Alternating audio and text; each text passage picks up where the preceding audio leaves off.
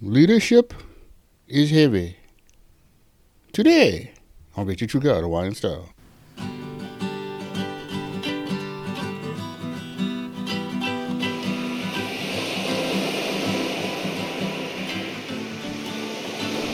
Aloha Monday, everybody. I'm your host, Brad Amel, also known as Ida Guy.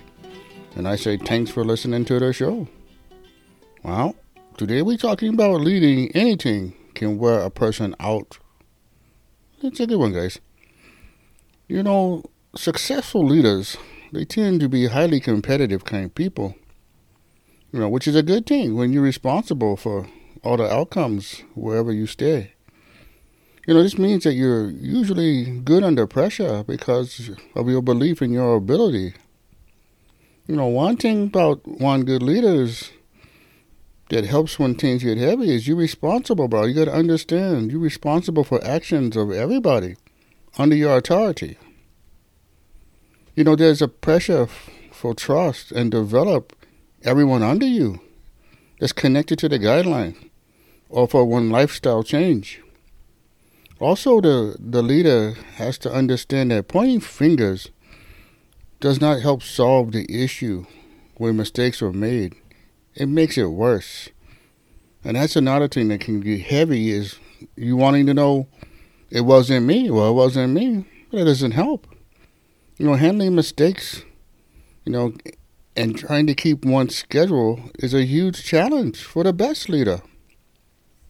All leaders eventually they come to this fork in the road where they where you get stuck in your way. You're so hard headed, or uh, you're so used for for leading that you stop listening to people.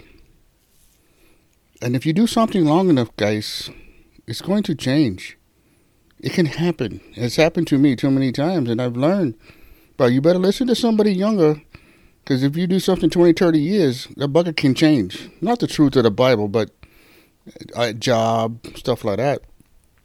You know, leaders can, they, they're, they're people, and they like putting people first sometimes, and they like being first, and they want to be popular but the problem with being popular is it fogs the lines of being accepted so much that you create a bad workplace and you're not consistent anymore because you're trying to be friends with everybody. And that's another one that can be heavy when you lead. You sometimes you're alone. Decision making is another one as leadership that you can offend a lot of people by being one one leader. Making unpopular decisions comes with a price, bro. And you got to be willing to pay that bugger. You know, leadership and hypocrisy, well, together that, that will erode any living space, any workplace. You got to fix them guidelines and them values, and you follow them as well as a leader. You know, a leader's got to be respected by, or if you're not respected and you don't get respect, then it's an unpleasant work environment.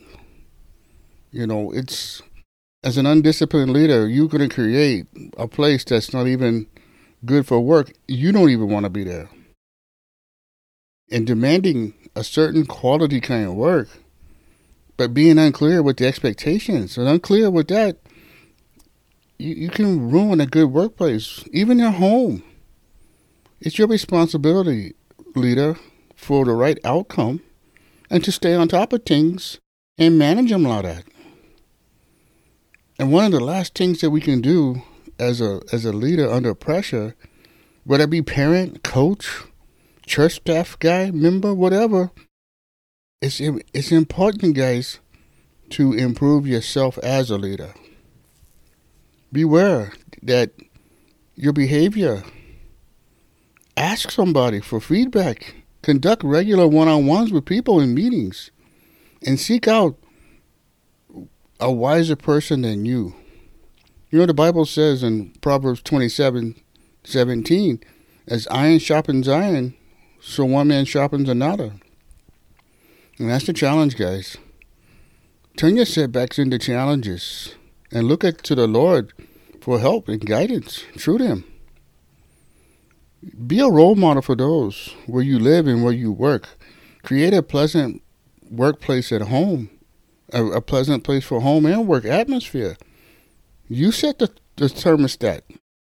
You create the atmosphere that you want to live in, that people would want to live in and go and come to work and be in.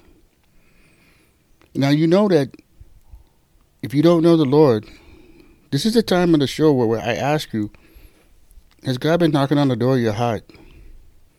You feel this tug on your heart and you know it's God, bro. You know it. Or your your family's been praying for you, you're monitoring them. Just say this prayer with me and get your salvation squared away. Like the Bible says, it's free. It comes from Christ. He wouldn't do them. And you just accept it. And the Bible says you have salvation and expect to change. You will have an old life. You will have an old way about yourself. And new things are going to come. Just say this prayer with me right now. Father God, I know that I am a sinner and I need a Savior. I'm sorry for my sin, Lord and I turn from it now by faith. And I believe Jesus died to save me. And I now place my eternal destiny in his hands. In Jesus' name. Amen. All right. Yeah, you even say that prayer. That's great. Get a hold of us, Victory True God, Hawaiian style. Let us know you in Sam. We'll send you out a free Bible. Roger. If for some reason you stay stuck in a hole, no can't get out, whatever, it doesn't matter. Go to the website, click monthly member, join that bugger, connect with us, and we will give you need what you need: passages, prayer, guidance, the truth. And tell a friend about Victory True God, of Wine Star. Let her know. We're gonna come back Friday. We're gonna go deeper in this topic of leadership. And as always, I like to say, malama pono, everybody. Take care.